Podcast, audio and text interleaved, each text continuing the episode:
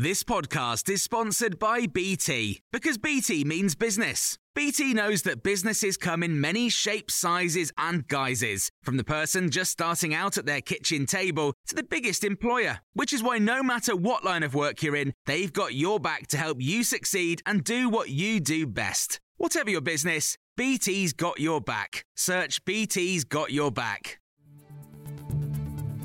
This is the Times afternoon briefing on Thursday, the 17th of November. Jeremy Hunt has promised to tackle the cost of living crisis and rebuild our economy, announcing plans for tax rises and spending cuts. The Chancellor says there will be a shallower downturn as a result of his measures. But the Office for Budget Responsibility says the UK is now in recession. Mr Hunt told MPs in his autumn budget his three priorities are stability, growth, and public services. And he says the wealthiest must bear the heaviest load. Asking more from those who have more means that the first difficult decision I take on tax is to reduce the threshold at which the 45p rate becomes payable from £150,000 to £125,140. He had this major announcement for education.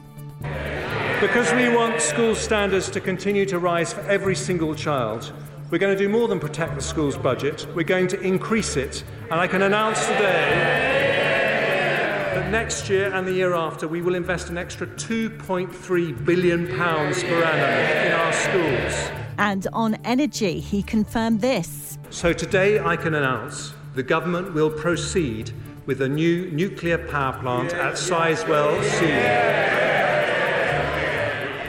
Subject to final government approvals, the contracts for the initial investment will be signed with relevant parties, including EDF, in the coming weeks. In other measures, electric vehicles will no longer be exempt from vehicle excise duty from April 2025 to make the motoring tax system fairer, he said. And he confirmed that the windfall tax on excessive profits for oil and gas companies will rise from 25% to 35%. In other news, Ukrainian investigators in the liberated region of Kherson have uncovered 63 bodies with signs of torture.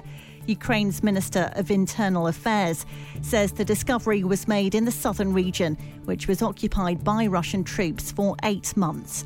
Moscow denies its troops have targeted civilians or have committed atrocities since its invasion of Ukraine in February.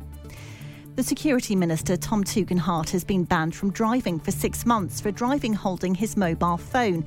Handing him his sentence, the judge told the Tory MP that he would have expected him to set a good example for the rest of us.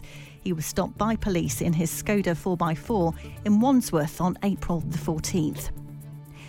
The NSPCC is warning children will face an increased risk of domestic abuse during the World Cup. The charity says emotional stress, alcohol, and betting on the matches could act as potential triggers to incidents in the home over the next four weeks.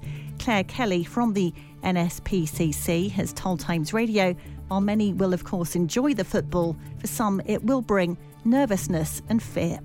We are pleased that more people are aware and are being more vigilant and looking out for each other, which is really great. But unfortunately, the statistics for the last World Cup showed that young people reached out 33% more than they would in a normal time. That's a staggering figure. So we need to be prepared and even more aware this year as the World Cup begins. And in showbiz, Neighbours has a new home just months after being cancelled by Channel 5. The Australian soap came to an end in July here in the UK, but will return to screens on streaming site Amazon Freevee. The show first aired in 1985. Production is set to commence in early 2023, with a world premiere slated for the second half of the year. And you can hear more on all these stories throughout the day on Times Radio.